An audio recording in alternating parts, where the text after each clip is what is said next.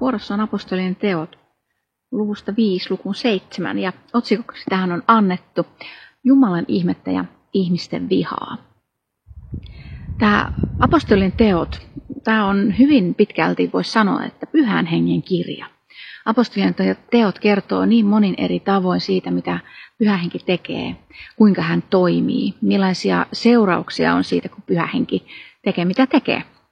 Ja tämä luku 5 alkaa aika pelottavalla kertomuksella siitä, miten pyhä henki myös voi toimia.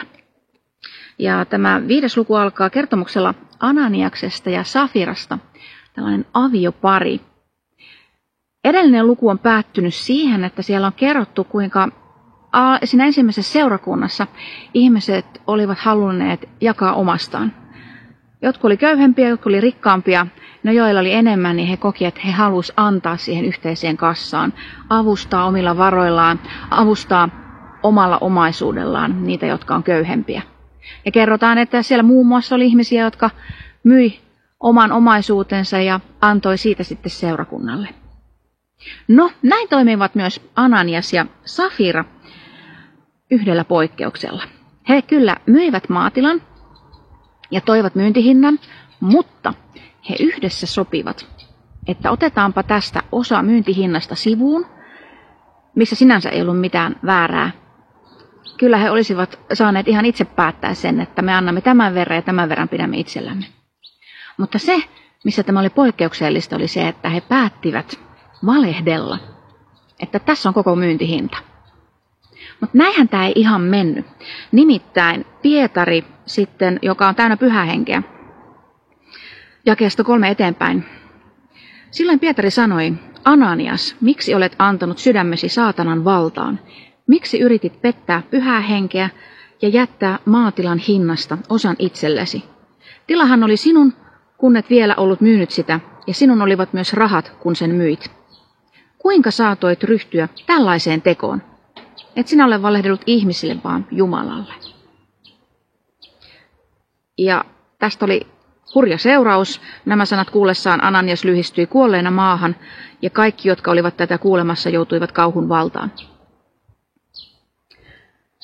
Hetkisen kuluttua, kolmen tunnin kuluttua, tulee sisään myös vaimo, Safira.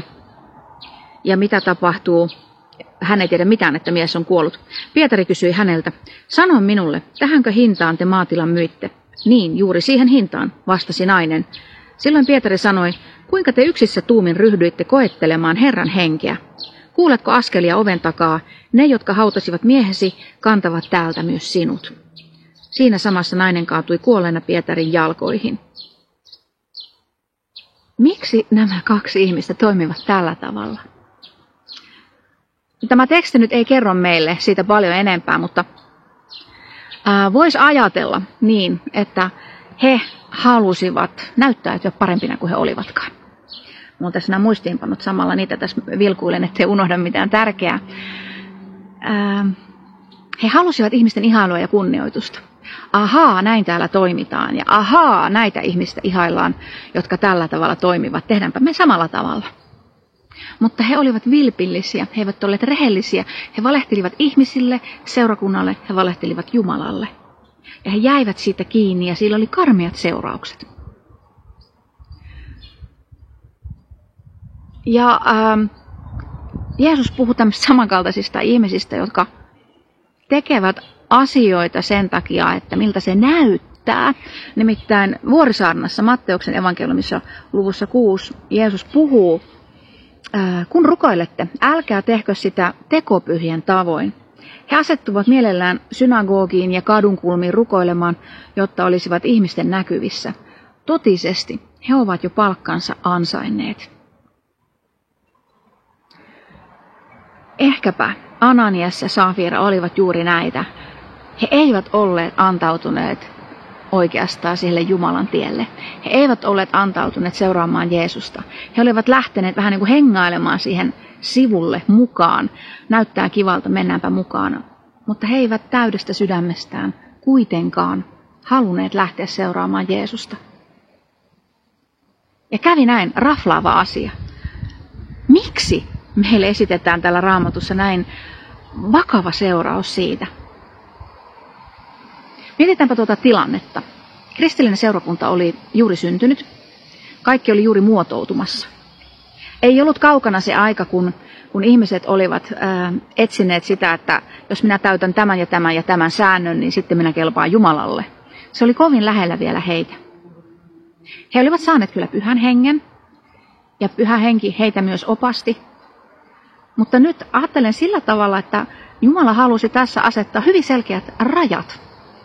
Näin toimitaan, näin ei toimita. Ja pyhä henki, joka on totuuden henki, hän paljastaa totuuden meistä itsestämme.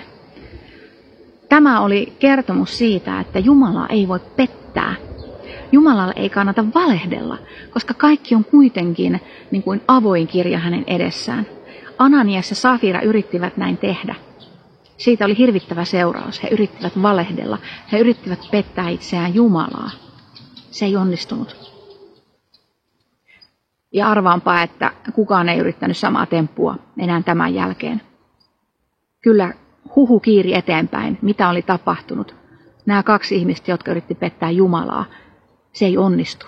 Tämä Jumala on pyhä Jumala, hän ei anna näin tapahtua. Sen takia varmaan, tämän, juuri tämän kriittisen alkuvaiheen takia, pyhä henki toimi näin raflaavalla tavalla. Tämä puhuu meille muuten siitä, että emme mekään pysty peittämään Jumalalta mitään. Myös meidän elämämme on niin kuin avoin kirja hänen edessään. On turha yrittää edes peitellä. On turha piilottaa. Voimme vain olla juuri sitä, mitä olemme. Kaiken sen epätäydellisyyden ja vajavuuden ja syntisyyden ja kurjuuden kanssa. Joskus menee paremmin ja onnistumme tässä kristillisessä elämässä paremmin ja joskus on todella huonoja päiviä. Mutta Jumala ei odota meiltä sitä, että me olisimme täydellisiä. Hän odottaa meiltä rehellisyyttä, avoimuutta, sitä, että annamme sydämemme hänelle. Ja näin Ananias ja Safira eivät tehneet. No tämä luku 5, tämä jatkuu äh, vielä luvusta, anteeksi, jakeesta 12 eteenpäin. Kerrotaan lisää pyhän hengen toiminnasta. Apostolien kätten kautta tapahtui kansan keskuudessa monia tunnustekoja ja ihmeitä. Uskovat pitivät yhtä ja kokoontuivat Salomon pylväikössä. Kukaan muu ei rohjennut liittyä heidän seuransa, mutta kansa piti heitä suuressa arvossa, ja Herraan uskovien määrä kasvoi yhä, niin miesten kuin naistenkin. Ihmiset toivat sairaita kaduille ja panivat heidät vuoteille ja paareille, jotta Pietarin kulkiessa ohi edes hänen varjonsa koskettaisi jotakuta heistä. Jerusalemissa oli todella alkanut tapahtua. Pyhä henki oli laskeutunut, ihmisiä parani apostolien kätteen kautta, ja ihmiset ajattelivat, että jopa tuo Pietarin varjo voisi olla se, joka parantaa. He näkivät, että Jumala tekee ihmeellisiä tekoja näiden Jeesusten seuraajien kautta. Se oli aikansa mediamylläkkä. Oikein kunnolla lähti huhu liikkeelle, eikä vain Jerusalemissa, vaan Jerusalemin ympäristössä, koska nimittäin jäi 16 kertoo meille näin. Myös Jerusalemin ympärillä olevista kaupungeista tuli ihmisiä suurin joukoin. He toivat mukanaan sairaita ja saastaisten henkien vaivaamia, ja kaikki nämä tulivat terveiksi. Valtavia asioita tapahtui. Kuvitelenpa, että jos olisi tapahtunut täällä meidän aikana, tässä meidän nykyisessä maailmassa. Kyllä olisi kaikki radiokanavat ja lehdet ja TV-kanavat ja netti täynnä kirjoituksia ja artikkeleita ja, ja, ja sitten erilaisia analyysejä ja erilaisia blogeja, olisi haastatteluita ja silminnäkiä kertomuksia. Ja sitten löytyisi niitä kiihkeitä faneja, jotka kannattaa ja niitä vastaavasti, jotka ovat vastaan. Näin varmasti olisi. Niin on aina ollut ja niin oli myös tuona aikana. Jos oli niitä, jotka olivat puolesta, niin oli aina niitä, jotka olivat myös vastaan. Ja siitä myös apostolien teot meille kertoo. Kaikkea tätä ihmeellistä tapahtuu, mutta myös vastustusta nousee. Ylipappi, hänen kannattajansa ja koko saddukeusten ryhmäkunta, kerrotaan, että kiihko valtasi heidät ja he otti kiinni nämä apostolit, pani heidät vankilaan. No, hyvä yritys, mutta mitä kävi yöllä? Herran enkeli tulee sinne vankilaan, avaa vankilan ovet, apostolit lähtevät sieltä. Ja Herran enkeli antaa heille muuten aika mielenkiintoisen ohjeen. Lähtekää täältä. Menkää temppeliin ja julistakaa kansalle kaikki tämän uuden elämän sanat. Ja apostolit tekivät niin. Kun päivä koitti, he menivät temppeliin ja alkoivat opettaa. He olivat saaneet jo Jeesukselta käskyn. Menkää ja tehkää kaikki kansat minun opetuslapsikseni. Opettakaa näitä asioita. Opettakaa heitä noudattamaan näitä asioita, mitä minä olen teille opettanut. Kastakaa heitä isän pojan ja pyhän hengen nimeen. Ja sitten enkeli vielä sanoi, että no niin, nyt menette, teillä on tehtävä. Kertokaa tämän uuden elämän sanoja ihmisille. Ei apostoleilla ollut mitään vaihtoehtoja, heillä oli tehtävä. He toteuttivat tuota tehtävää. Ja tämä sama tehtävä, tähän kuuluu ihan yhtä lailla myös meille.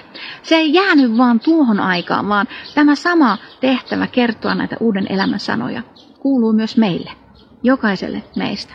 Siihen asti, kunnes kaikki kansat ovat kuulleet, että tämä tehtävä on voimassa. Miten käy? No, he huomaa nämä ylioppapit, että ylipappien kannattijansa huomaa, että vankilahan on tyhjä. Ei täällä ole ketään, kun he menee aamulla katsomaan. Ja kerrotaan, että heille kun kuule, kerrotaan se, että siellä ne on taas temppelissä ja opettaa. No niin, otetaanpa uudelleen kiinni. Piti toimia aika hienotunteisesti, koska kansa tykkäsi aposteleista. Ja he sitten hienotunteisesti vangitsivat nämä apostolit uudestaan ja veivät kuultaviksi sinne suureen neuvostoon. Ja apostolit tuodaan neuvoston eteen, ylipappi alkoi kuulustella. Jakaista 28 hän sanoi, me kiersimme jyrkästi teitä opettamasta sen miehen nimessä, mutta nyt koko Jerusalem on täynnä teidän oppianne ja te yritätte panna sen miehen kuoleman meidän syyksemme. Tämän eteen heidät tuodaan, Pietari ja muut apostolit. Mutta sitten Pietarilta. Hän aloittaa oman puolustuspuheensa lausumalla, ennemmin tulee totella Jumalaa kuin ihmisiä. Ennemmin tulee totella Jumalaa kuin ihmisiä. He olivat saaneet Jeesukselta käskyn. Te olette minun todistajiani. Täällä Jerusalemissa, Juudeassa, Samariassa, maan ääriin saakka, te olette minun todistajiani. Menkää tehkää kaikki kansat minun opetuslapsikseni. Enkeli oli juuri heille sanonut, menkää ja julistakaa uuden elämän sanoja. Ennemmin tulee totella Jumalaa kuin ihmistä. Emme me voi olla hiljaa, emme me voi vaieta. Luonnollisesti. Ja sitten tulee aika tiukkaa settiä, mitä Pietari alkaa esittää. Meidän isiemme Jumala on herättänyt kuolleista Jeesuksen, jonka te ripustitte ristinpuulle ja murhasitte. Jumala on korottanut hänet oikealle puolelleen ruhtinaaksi ja pelastajaksi, johdattaakseen Israelin kääntymykseen ja antaakseen sille synnit anteeksi. Me olemme kaiken tämän todistajat, samoin pyhä henki, jonka Jumala on antanut niille, jotka häntä tottelevat. Aika selkeää sanaa. Jeesus on se, jota me olemme odottaneet. Hän on se Messias. Pyhä henki on antanut meille tämän todistajan tehtävän. Reaktio. Tämän kuullessaan neuvoston jäsenet olivat pakahtua raivosta ja aikoivat tappaa heidät. Mutta sitten tänne lavalle astuu henkilö, Gamaliel-niminen lainopettaja, jota kansa piti suuressa arvossa. Ja hän huomaa, mistä on kysymys. Fiksu mies muuten. Hän alkaa, pistetään, apostolit pistetään pihalle, tämä keskustelu ei kuulu heille, vaan suuri neuvosto alkaa keskenään keskustella ja niin tämä Gamaliel muistuttaa neuvoston jäseniä siitä, että muistellaanpas kuulkaa vähän, on ollut semmoinen kaveri aikanaan kuin Teudas, joka keräsi kannattajia, mutta Teudas ja hänen liikkeensä hävisi. Sen jälkeen tuli Juudas Galilealainen. Hänkin sai porukkaa puolellensa, mutta sekin liike oli ja meni. Ja siksi Gamaliel antaa neuvon. Jättäkää nämä miehet rauhaan, antakaa heidän olla. Jos tämä heidän ajamansa hanke on lähtöisin ihmisistä, se kukistuu itsestään. Ei meidän tarvitse. Jos se on ihmisistä lähtöisin, niin se on tapahtunut ennenkin, että se vaan häviää. Ei ole enää olemassa. Näin on tapahtunut ennenkin, me voimme luottaa siihen. Mutta sitten Gamaliel jatkaa. Jos se taas on Jumalasta, te ette pysty heitä kukistamaan. Pitäkää varanne. Entä jos te taistelettekin itseään Jumalaa vastaan? Se vaihtoehto oli myös olemassa. Sen Gamaliel toi esille. Ja siellä oli varmaan aikamoinen surina suuren neuvoston jäsenten päässä. Tämä on muuten viisas ajatus. Jos ei ole Jumalasta, niin se häviää. olemattomiin. Jos se on Jumalasta, niin silloin Jumala pitää sen voimassa. Hän kantaa sen loppuun saakka. No, mennään eteenpäin.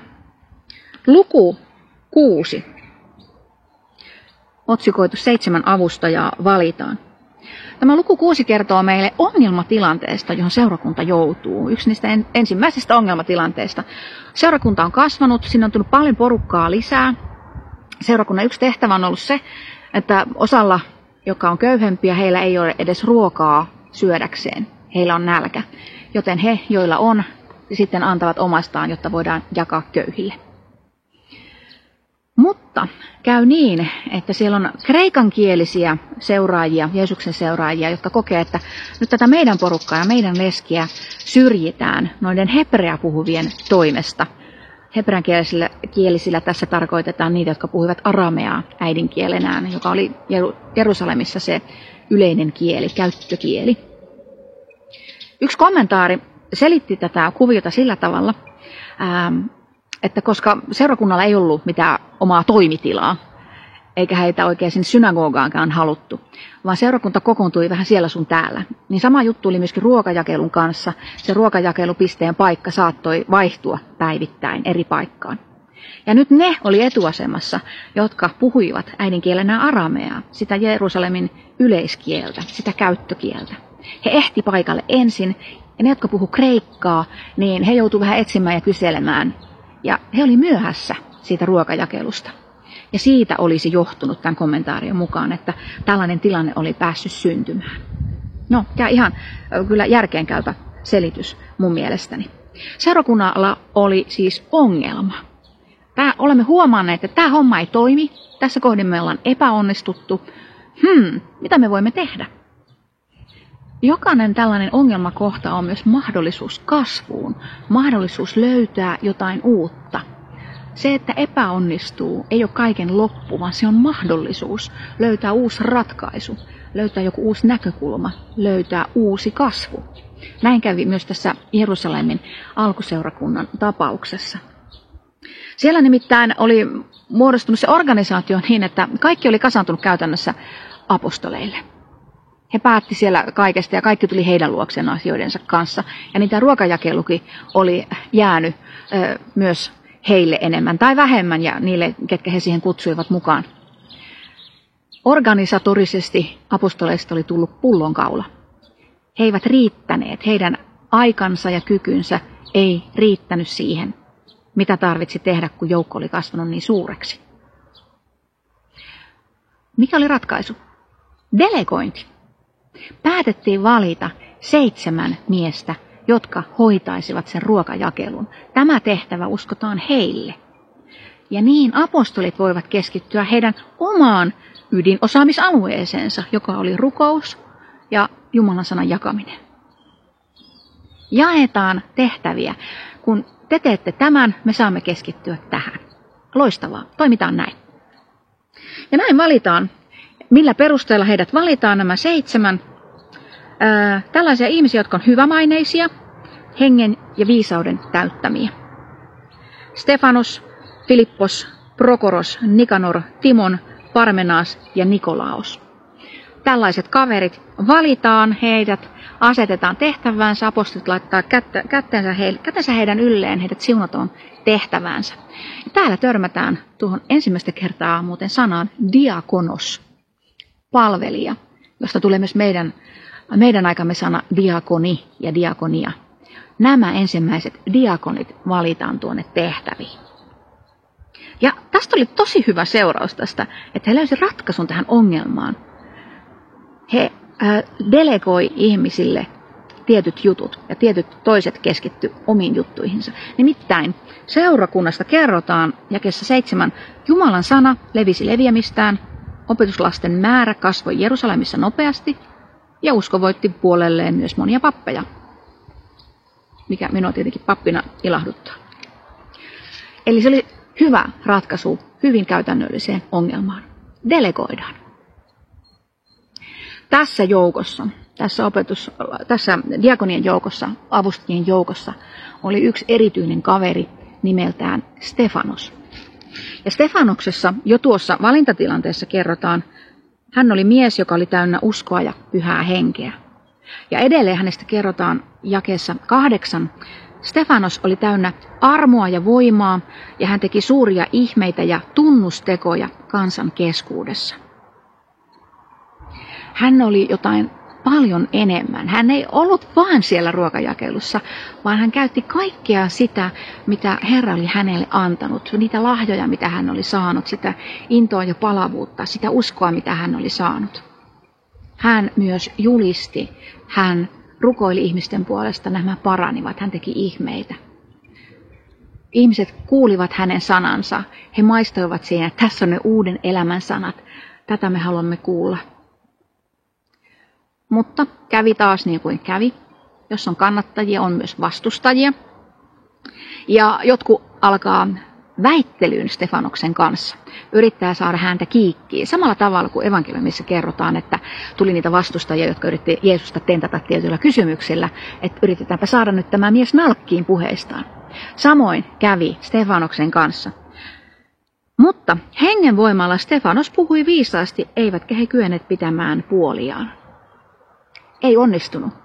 Stefanoksella oli puolellaan pyhä henki, joka antoi hänelle viisauden sanat. Hän osasi vastata noihin väite, väitöksiin ja syytöksiin sillä tavalla, että se oli erittäin vakuuttavaa.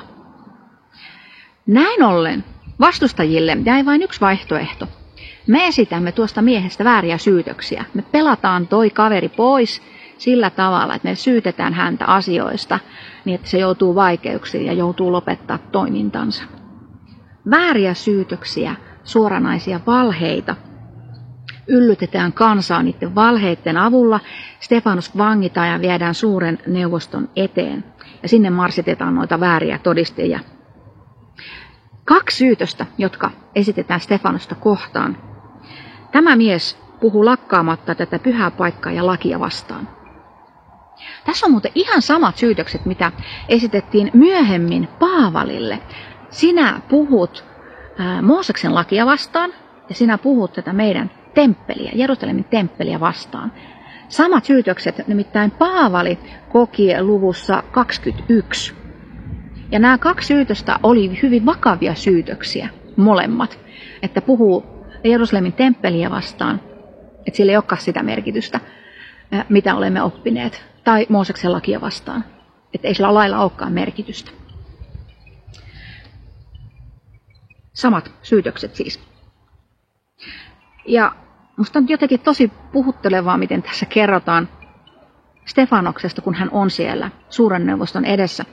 Jakeessa 15.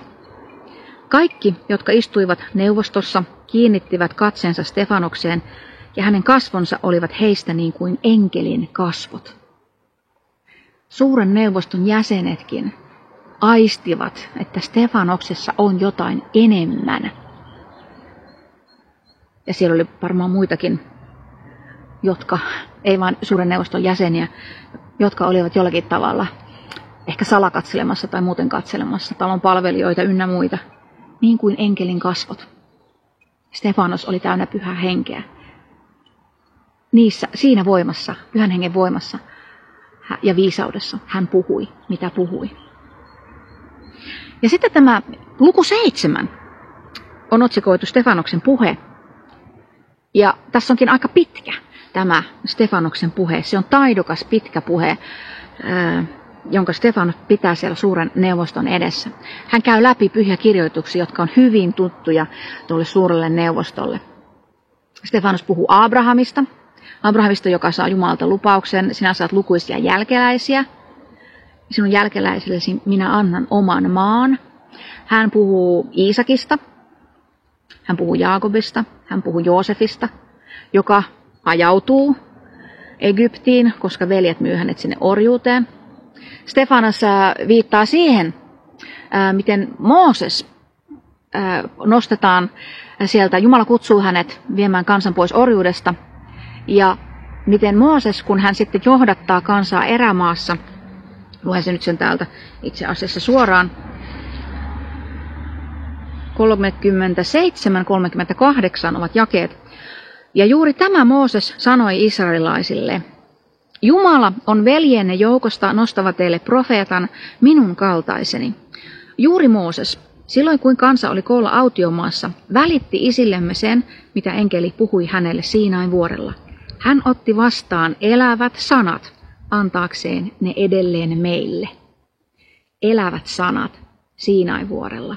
Herran enkeli välitti Moosekselle ja Moosekselta edelleen kansalle. No mitäpä kansa tekee? Kansa alkaa kapinoida, kääntyy erilaisesti epäjumalien puoleen, tekevät sonnipatsaan. Jumala kyllä lähestyy heitä. Hän puhuu heille eläviä sanoja, antaa heille lakinsa. Mutta kansa kääntyy pois. Eivät he halua sitä. Ja edelleen Stefanos tässä puheessa puhuu seurauksista. No Jumala kääntää sitten selkäset tälle kansalle, kun te kerran noita muita jumalia palvotte. Sen kun palvotte sitten vaan, mutta silloin seurauksensa. Minä siirrän teidät pois Babylonin tuolle puolen. Tätä puhetta Stefanos puhuu. Stefanos puhuu myös Daavidista, joka halusi rakentaa Herralle temppelin. Häntähän oli syytetty. Temppeliä vastaan puhut. Daavid ei saanut rakentaa temppeliä, mutta Daavidin poika Salamo sai rakentaa Jumalalle talon, mutta jakes 47, korkein ei kuitenkaan asu ihmiskäsiin tehdyissä rakennuksissa, profeettahan sanoo, taivas on minun valtaistuimeni ja maa minun jalkojeni koroke. Millaisen talon te minulle rakentaisitte, sanoo Herra, mikä olisi minun asuinsiani? Olenhan omin käsin tehnyt tämän kaiken. Kyllä, on temppeli, mutta tämänkin on Jumala sanonut. Ei se ole ihan niin, että minä vain ja ainoastaan tuossa temppelissäkään asun, koska kaiken olen tehnyt. Ja kaiken tämän pyhien kirjoitusten läpikäymisen päätteeksi Stefanus sanoo todella kovalta kuulostavia sanoja kuulijoilleen suuren neuvoston jäsenille. Jakeesta 51. Te niskuroijat, ympärileikatut, mutta sydämeltänne ja korviltanne pakanat, aina te olette vastustamassa pyhää henkeä, niin kuin isänne, niin myös te. Onko yhtäkään profeettaa, jota teidän isänne eivät olisi vainonneet? He tappoivat ne, jotka ennalta ilmoittivat, että vanhurskas oli tuleva. Ja nyt olette te kavaltaneet ja murhanneet hänet. Te saitte enkelien tuomana lain, mutta ette ole sitä noudattaneet. Stefanos vastasi tuohon syytökseen. Temppeliä vastaan, niinkö? Lakia vastaan, No katsokaappa peiliin. Te olette olleet lakia vastaan. Saitte enkelien tuomana lain, mutta ette ole sitä noudattaneet. Ja kun Jumala on teille puhunut profeettojen kautta, mitä te olette tehneet? Te olette tappaneet profeetat. Ja kun tuli tuo vanhurskas, profeettien ennustama vanhurskas, mitä te teitte? Te kavalsitte hänet, te murhasitte hänet. Totuuden puhujista ei kukaan ole koskaan tykännyt. Stefanokselle, kuten tiedämme, kävi huonosti. Hänestä tuli ensimmäinen kristitty marttyyri. Stefanoksen muistoksi me vietämme Tapanin päivää, marttyyrien muistopäivää. Neuvoston jäsenet pakahtuu raivosta, he kiristelee hampaitaan. Stefanos ei ole vielä päättänyt, mutta pyhää henkeä täynnä Stefanos nosti katsensa taivasta kohti ja näki Jumalan kirkkauden ja Jeesuksen, joka seisoi Jumalan oikealla puolella. Hän sanoi, taivaat ovat avoinna minun silmieni edessä ja ihmisen poika seisoo Jumalan oikealla puolella. Stefanos saa taivaallisen ilmestyksen ja kehtaa kertoa se julkisesti.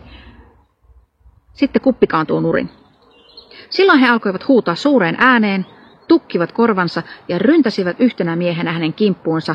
He raahasivat hänet ulos kaupungista kivittääkseen hänet. Ja näin tapahtuu. Stefanos viedään ulos kaupungista. Häntä aletaan kivittää tarkoituksena tappaa hänet. Ja sitten Stefanoksen viimeiset sanat. Kuuntele, ne kuulostaa jotenkin tutuilta. Kun he kivittivät Stefanosta, tämä rukoili Herraa ja sanoi, Herra Jeesus, ota vastaan minun henkeni. Hän vaipui polvilleen ja huusi kovalla äänellä, Herra, älä vaadi heitä tilille tästä synnistä. Sen sanottuaan hän nukkui pois. Herra Jeesus, ota vastaan minun henkeni. Herra, älä vaadi heitä tilille tästä synnistä. Jeesus sanoi ihan samankaltaisia asioita, kun hän oli ristillä. Ää, nimittäin Luukkaan evankeliumista, jos luemme tuon Jeesuksen ristiinnaulitsemisen. Herra, älä vaadi tilille heitä synnistä, sanoi Stefanos. Jeesus sanoi, Isä, anna heille anteeksi, he eivät tiedä mitä he tekevät. Ja kun Stefanos sanoi, Herra Jeesus, ota vastaan minun henkeni. Jeesus sanoi ristillä, Isä, sinun käsisi, minä uskon henkeni. Tämä on huikeaa. Stefanos, joka oli täynnä pyhää henkeä, hän sai nähdä taivaallisia näkyjä ihan siinä elämänsä viimeisillä hetkillä, nähdä taivaan avoinna ja Jeesuksen istumassa siellä isän oikealla puolella. Ja niin kuin Jeesus, hän voi sanoa, että anna heille anteeksi. Älä vaadi heitä tilille. Tässä nyt olen, minä menetän henkeni, ota minun henkeni. Tiedän, kenen olen, tiedän, mihin menen.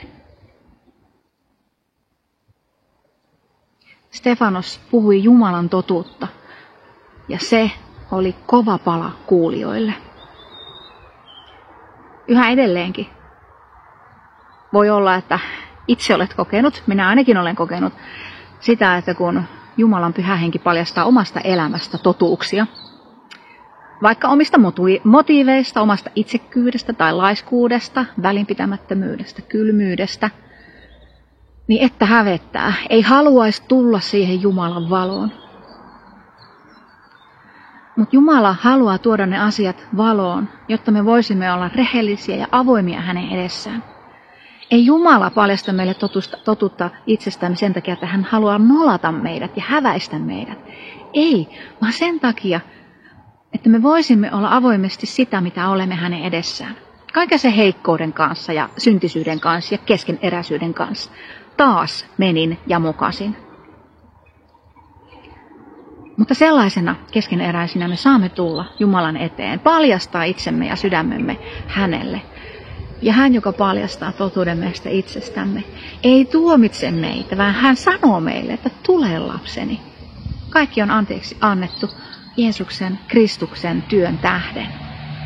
Hän haluaa meidän sydämemme. Ananias ja Safira eivät antaneet sydäntään. He olivat puolittaisesti tai ulkokohtaisesti Herran tien kulkijoita. He yrittivät valehdella Jumalalle. Se ei onnistunut. Ei se onnistu keneltäkään meistä. Sillä pyhä henki on totuuden henki. Hän paljastaa totuuden. Meidän ei tarvitse pelätä, kun me tulemme Jumalaan eteen. Me saamme paljastaa itsemme. Hän ei meitä hylkää, hän ei käännä meille selkäänsä. Jeesus on sanonut, se joka minun luokseni tulee, sitä minä en heitä pois.